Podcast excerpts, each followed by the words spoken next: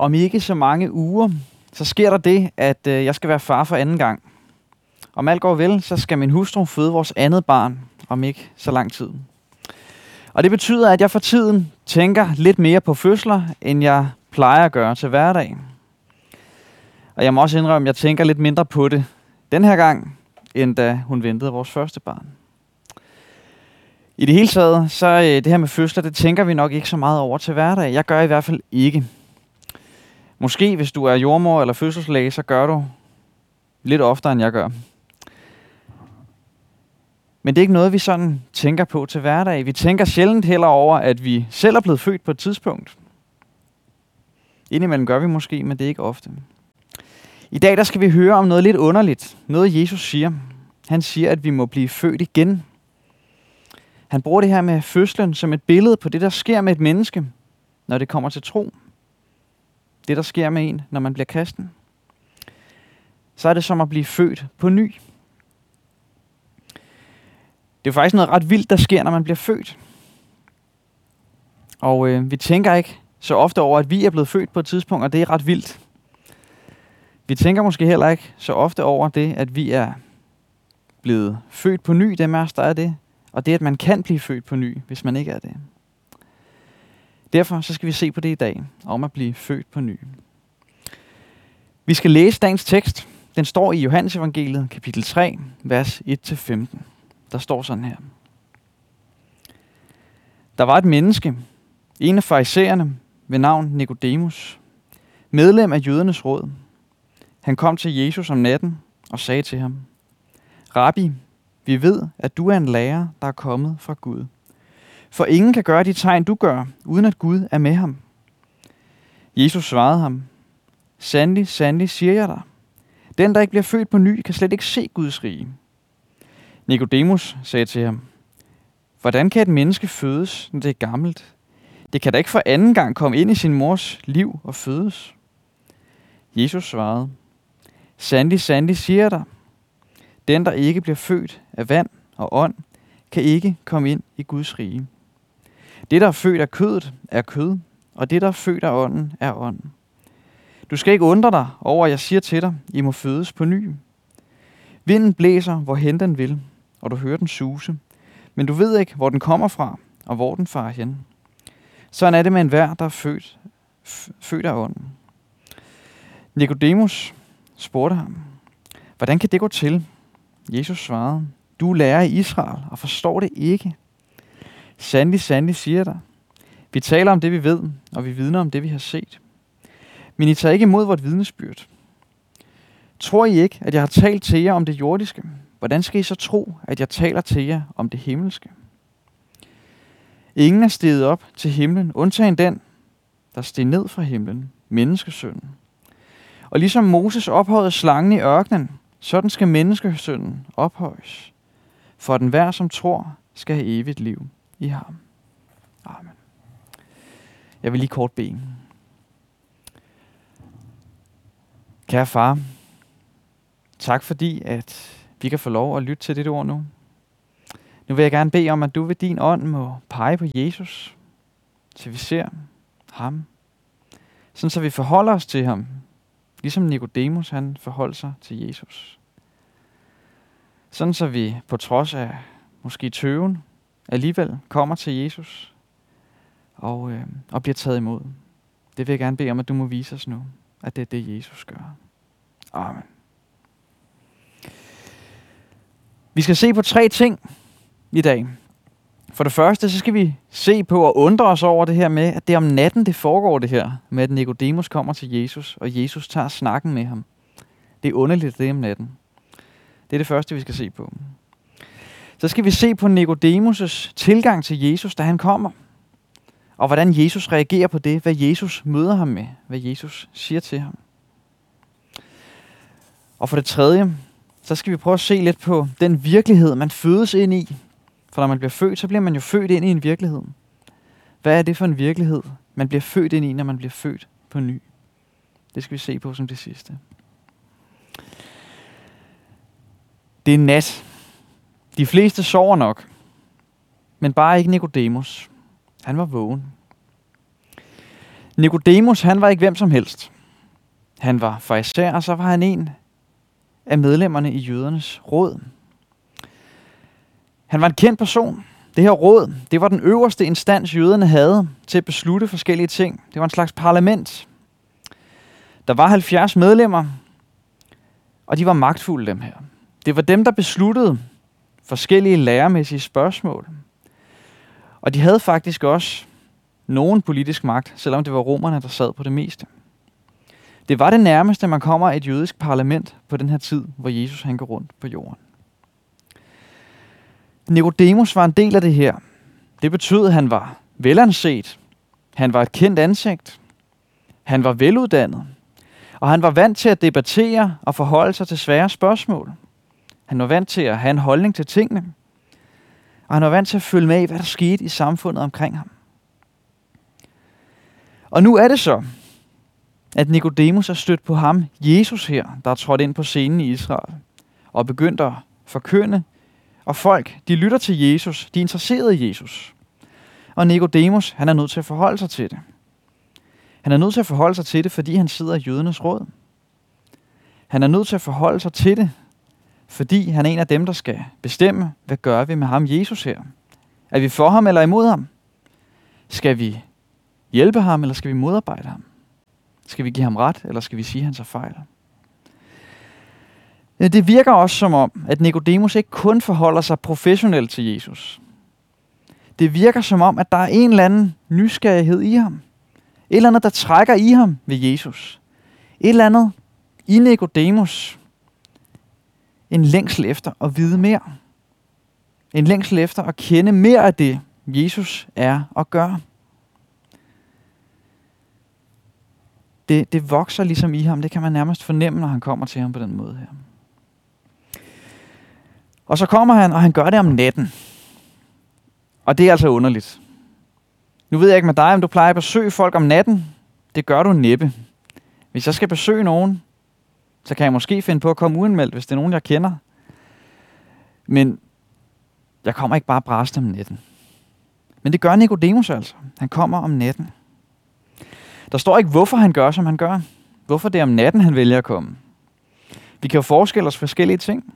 Forestille os forskellige ting. Måske så vil han helst ikke se sig andre. Måske er han i virkeligheden sådan lidt bange for at blive opdaget. Måske er der helst ikke nogen, der skal vide, at han kommer hen til Jesus. Måske vil han gerne holde det lidt for sig selv, at han er begyndt at blive nysgerrig på Jesus. Det kan også være, at han simpelthen ligger og tænker om natten og ikke kan falde i søvn, fordi han ligger og overvejer livets store spørgsmål. Overvejer liv og død og så videre. Og så kommer Jesus op i hans tanker. Og så må han bare gå hen til Jesus, for han kan alligevel ikke sove. Det kan være det derfor. Vi ved det faktisk ikke.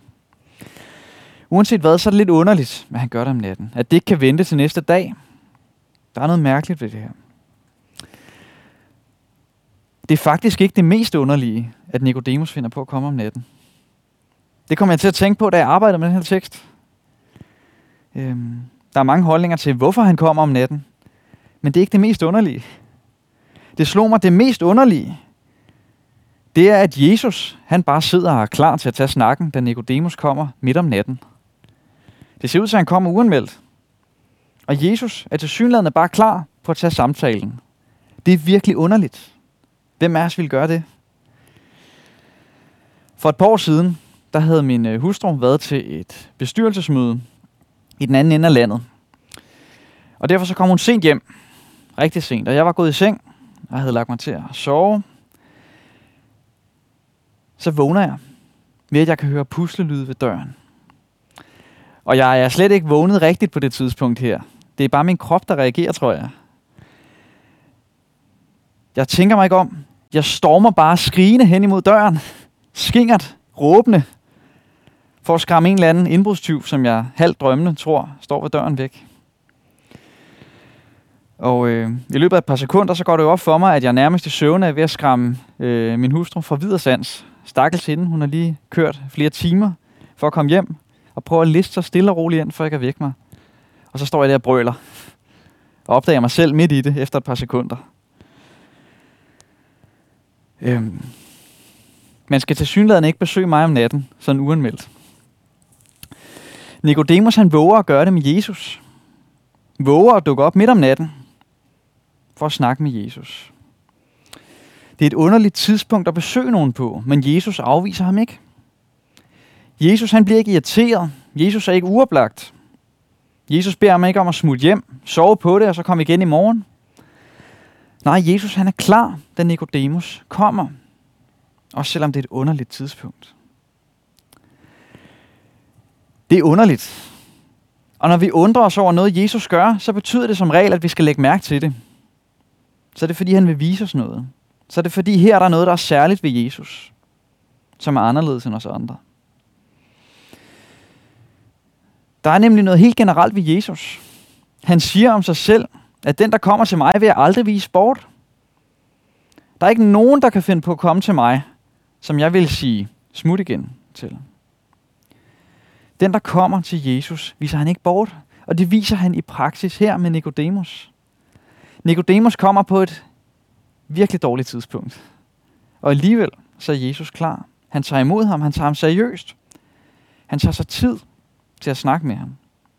Han er ikke til besvær, selvom han et eller andet sted, når man læser teksten, tænker, han er det besværlig, ham Nikodemus. For han forstår jo ikke, hvad Jesus siger.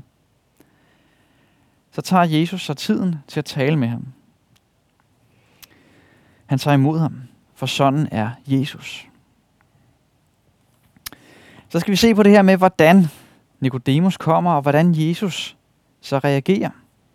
Hvad Jesus møder Nikodemus med, da han er dukket op her om natten. Og det er her, vi, vi nærmer os fødslerne. Nu kan vi ikke læse lige præcis, hvad Nikodemus tænker. Hvad der ligesom er øh, baggrunden for, at han kommer og så videre. Men han går ligesom forsigtigt til værks, da han møder Jesus. Det er som om, han er bange for, at det skal blive helt personligt. Han siger, Rabbi, vi ved, at du er en lærer, der er kommet fra Gud, for ingen kan gøre de tegn, du gør, uden at Gud er med ham. Han snakker noget om, hvordan han opfatter Jesus, men han tør ikke engang at sige, det er sådan, jeg ser dig, Jesus. Han siger, vi ved. Han gør det til sådan en generel ting. Det er sådan lidt, lidt upersonligt. Der er sådan en vis distance. Jeg tror egentlig, han er nysgerrig på Jesus. Man fornemmer også senere i Johannes evangeliet, der bliver han nævnt et par steder, at Jesus betyder faktisk noget for ham. Men der er ligesom sådan en armslængde til Jesus. Han tør ikke helt gå tæt på. Han tør ikke helt at bekende kulør over for Jesus. Men han kommer og fisker nok lidt efter noget med, hvordan, hvad er det, du vil, Jesus? Hvad er det, jeg kan bruge dig til? For jeg kan fornemme, der er et eller andet. Der er et eller andet vigtigt, der er et eller andet særligt ved dig, som jeg er nødt til at forholde mig til. Men han gør det på en meget forsigtig og tøvende måde. Nu ved jeg ikke, hvad din baggrund for at sidde og følge med i gudstjenesten her er. Måske så har du været kristen i mange år og hørt den her beretning massevis af gange før. Måske så er du bare med, kigger med, fordi du er nysgerrig. Der er måske et eller andet, du synes er spændende ved det her. Et eller andet, der er lidt dragende ved Jesus og ved kristendommen og ved Bibelen. Et eller andet, som du er nødt til at vide mere om, men, men det er alligevel sådan lidt tøvende, du går ind i det. Fordi det er lidt skræmmende, det er lidt ukendt, det er nyt. Lidt forsigtigt, lidt langsomt. Er du måske, blandt andet ved at se den her gudstjeneste, på vej hen imod Jesus for at se, hvad er det for noget? Hvem er han ham, Jesus? Hvad er det, han vil? Hvad er det, han kan? Hvad kan jeg bruge ham til? Og jeg vil bare gerne sige til dig, som har det på den måde, som måske minder lidt om Nikodemus, at Jesus sidder klar. Han begynder ikke at brokse over, at du dukker op om natten. Han siger ikke, det er ubelejligt. Han siger ikke, kan vi aftale et andet tidspunkt. Han er klar, han tager imod. Han byder velkommen, for sådan er han. Nå. Nikodemus, han forsøger lige så forsigtigt at nærme sig Jesus. Jesus han gør det stik modsatte. Han er ikke forsigtig. Han går, han går virkelig til stålet. Jesus han siger, du skal fødes på ny, for at du kan se Guds rige. Du kan slet ikke forstå det, jeg siger, hvis ikke du bliver født på ny, siger han. Øhm, jeg tror ikke, at Nikodemus havde tænkt at diskutere at snakke om fødsler, ham og Jesus. Jeg tror ikke, det var det, han havde i tankerne, hvis han lå og ikke kunne sove, at jeg må bare hen til Jesus og snakke om fødsler. Men det er det, Jesus han begynder at snakke om her. Hvad er det, han mener med det her billede, Jesus? Jo, han mener selvfølgelig ikke, at vi skal ind i vores mors mave igen, og så blive født af hende igen. Ligesom Nikodemus spørger til. Det er ikke det, han mener. Han bruger fødslen som et billede. Et billede på, at der sker noget radikalt nyt, når man kommer til tro. Det er ligesom at blive født. Der er et før og et efter. Det er en stor begivenhed. Og der sker noget. Der er noget, der ændrer sig, når man bliver født. Man bliver født ind i en ny virkelighed. En virkelighed, der ikke var den samme, som før man blev født. Der er en ny tilværelse, der begynder. Der er noget, der er anderledes. Det er ikke bare en lille ting at blive født. Noget af det, der sker, det er, at man bliver født ind i en relation. Da jeg blev født, så blev jeg født ind i en relation til min mor. Små børn, når de bliver født, så er de afhængige af deres forældre. De er hjælpeløse. De har brug for, at der er nogen, der tager, tager dem til sig, tager sig af dem, beskytter dem, giver dem mad, giver dem varme, giver dem trøst, giver dem omsorg og øjenkontakt. Det første, man gør, når et barn bliver født, noget af det første i hvert fald, det er at lægge barnet op på morens bryst. Det er der, barnet har brug for at komme hen, tæt på moren, tæt på varmen, tæt på maden. Man bliver født ind i en afhængighedsrelation til sin mor. Og når man bliver født igen, født på ny, det Jesus vil sige, det er, at man bliver født ind i en ny relation. En relation til Gud. En afhængighedsrelation. En relation, hvor man har brug for at være ved Gud. Hvor det er der, det er godt at være. Jeg kom til at tænke på noget lidt i forlængelse af det her. Og det er jo ikke noget, der står i teksten eller sådan noget. Men små børn, de kan ikke se særlig langt. De kan se cirka 30 cm. Og hvorfor er det lige nøjagtigt 30 cm cirka, de kan se? Jo, det er fordi, når de ligger derop ved morens bryst, så er det det stykke, der er op til morens ansigt. Så kan de se moren, så kan de have øjenkontakt med moren og øve sig på det. Øve sig på at se morens ansigt, se hendes blik, mens de ligger der, hvor de skal være. Og man har ikke brug for at kunne se mere i starten. Man har kun brug for at kunne se de der 30 cm hen til sin mor. Hen til den, man er afhængig af. Når man kommer til tro, når man bliver født på ny, født igen, så er det ofte sådan, at man ved ikke særlig meget om, hvad kristendom er for en størrelse. Man ved måske nogle små ting, men man kan slet ikke fatte dybden af, hvad for en verden man er blevet født ind i. Det kan et lille spædbarn, der bliver født, ikke? Vi fatter heller ikke omfanget af den nye verden, vi er født ind i, når vi bliver født på ny. Men vi kan se det der lille stykke hen til Guds blik på os. Vores fars blik på os. Og det er det, vi har brug for. Vi har brug for at se Guds kærlige ansigt. Og så må resten komme med tiden, at vi opdager mere og mere af den virkelighed, vi er blevet sat ind i. Vi starter der med at se Guds ansigt, Guds kærlige øjne, der møder os, fordi vi bliver hans børn. Og så er der en vigtig ting ved det her, med at blive født på ny. Det Jesus siger er nødvendigt at blive født på ny. Det er, at det er noget, der sker med en, når man bliver født. Det er en passiv ting. Man bliver født. Man fødes. Den, der føder, det er en anden end en selv. Nikodemus han kommer ikke på den helt perfekte måde og er helt perfekt, og derfor så kan han blive Guds barn. Nej, han kommer sådan lidt tøvende, lidt uvidende, lidt kluntet hen til Jesus. Og han får muligheden for at blive født på ny.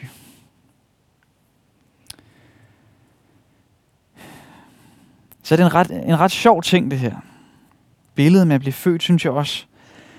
Fordi jeg kan ikke huske, da jeg blev født. Jeg ved, at øh, min mor fødte mig på et tidspunkt, men jeg kan simpelthen ikke huske, da det skete. Jeg har hørt om det.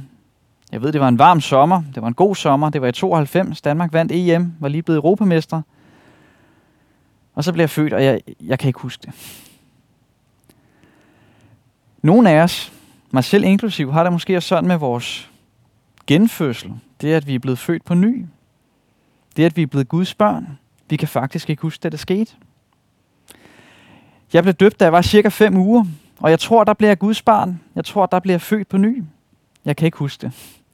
Det er sådan en selvfølgelighed, det har altid været der. Jeg tror, at jeg har været kristen lige siden. Og når man sådan har ikke kan huske et før og et efter, men bare er vant til, at sådan er det, så kan man have brug for at blive mindet om, at, øh, at det er faktisk en virkelighed, det her. Det er en virkelighed, man lever i. Det er en ny virkelighed, man er sat ind i, som er anderledes, end hvis man ikke var blevet født på ny. Det er noget nyt, der er sket med mig. Det er en ny relation, jeg er født ind i. Det har vi brug for at blive mindet om. Os, der har kendt den virkelighed altid. Fordi vi har det med at glemme. Og vi har det med at glemme, hvor store og fantastiske ting er, når vi vender os til dem. Så som det sidste vil jeg gerne sige lidt mere om den virkelighed, vi er født ind i. Jeg har allerede været inde på det. Det er en ny relation, vi bliver født ind i. Der er også nogle flere ting ved det. Noget af den her relation til Gud indebærer. Den indebærer, at vi mister kontrollen. Det indebærer, at nu er det ikke længere mig, der styrer mit liv. Nu er der en anden, som bestemmer retningen. Nu er der en anden, det drejer sig om. Nu er der en anden, der leder mig efter sin vilje. Der er et element af, at jeg skal stoppe med at tro, at jeg bestemmer. Stop med at tro, at jeg kan styre, hvordan ting foregår. Det har jeg i virkeligheden aldrig, aldrig kunnet. Nu er det Gud, der styrer. Nu er det Jesus, der er herre. Jesus han taler om vinden, der blæser. Og man kan ikke rigtig regne vinden ud. Hvor den kommer fra, hvor den blæser hen. Man bliver ført af ånden, siger han. Når man bliver født af Gud, født af vand og ånd, så bliver man også ført af ånden. Man bliver lidt ind i en virkelighed, hvor man bliver ført steder hen, man måske ikke havde tænkt. Jeg mærkede det meget konkret. For halvandet års tid siden, der øh, havde jeg aldrig forestillet mig, at jeg skulle bo i Skjern, hvor jeg bor nu. Men så skete der et eller andet. Jeg så et stillingsopslag. De søgte en præst. Og jeg havde virkelig ikke tænkt, at det var der, jeg skulle havne. Og så skete der et eller andet underligt. På få dage, så føltes det fuldstændig naturligt, at det var der der, jeg skulle være. Og flytte hen med min familie. Og vi er bare kun blevet bekræftet i det, siden vi flyttede. At det var det helt rigtige sted. Det var der, Gud ville have os. Vi anede ikke, hvor ånden ville føre os hen. Men vi kan konstatere, at det var godt. Han førte os et godt sted hen. Han ville os det godt, og han ville noget godt med os der. Og det tror jeg stadig, han vil. Så er der en afhængighed af den ophøjede Jesus, som også ligger i det her med, at vi mister kontrollen. Jesus, han er ophøjet. Det siger han selv. Ligesom slangen blev ophøjet i ørkenen, så bliver menneskesønnen ophøjet. Det er noget lidt underligt noget, det her. Det refererer til en fortælling i det gamle testamente, hvor israelitterne vandrer i ørkenen. Og der kommer slanger i lejren. Slangerne kommer sådan set, fordi israelitterne har dummet sig. De har fortjent, at de her slanger kommer. Og slangerne, de har gift i deres bid. Så den, der bliver bidt af slangen, skal dø. Og det er forfærdeligt. Der er kaos i lejren. Og folk er desperate. De kæmper for deres liv. Og så får Moses, israelitterne, israelitternes leder, at vide, at han skal sætte en koverslange op på en stav midt i lejren. Sådan så dem, der er blevet bidt, kan se på slangen og leve. De har ikke brug for andet end at se. De har ikke brug for andet end at rette deres blik det rigtige sted hen og være afhængige. Og der ligger et kontroltab i det her, fordi vi kan ikke lide at være afhængige af andre. Men det er sådan set den virkelighed, vi fødes ind i. Og vi snyder os selv, hvis vi tror, det ikke er sådan. Hvis vi bilder os selv ind, at det ikke er sådan. Dem, der så hen på den slange, de blev helbredt. De skulle ikke dø af det slangebid, de havde fået. De overlevede. De fik livet. Det minder lidt om det her nyfødte barn, som egentlig ikke behøver andet end de der 30 cm syn hen mod sin mors ansigt. Vi behøver ikke mere end at se derhen. Og stille og roligt er der så mere, der kan åbne sig op, som vi også opdager. Men det helt afgørende, det er det her blik. Det er det her at se hen på vores far, Gud. Og vi er lidt tilbage ved det, vi startede med nu. Når vi så kigger derhen, så bliver vi ikke vist bort. Vi kommer ikke ubelejligt. Vi bliver mødt af et velkommen. Her er du velkommen. Ligesom du er med din tøven, med din tvivl, med din undren. Her er du velkommen. Jeg er klar til dig. Klar til at tage snakken med dig. Klar til at tage imod dig. For jeg vil gerne have, at du skal være mit barn. Jeg vil slutte med at bede. Kære far, tak fordi du ønsker mere end noget andet at gøre os til dine børn. Det vil jeg gerne bede om, at du må gøre. Det under. Føde dem igen, som måske ser med nu og ikke er født igen. Og jeg vil gerne bede om, at du må minde os, der kender det her, har hørt om det før, minde os om det igen og igen, så vi ser, hvor stort det er, at du er blevet vores far. At vi er født til en relation til dig, hvor du tager imod os, lytter til os og vil os. Amen. Modtag Herrens velsignelse. Herren velsigne dig og bevare dig. Herren lad sit ansigt lyse over dig og være dig nådig. Herren løfte sit ansigt mod dig og give dig fred. Amen.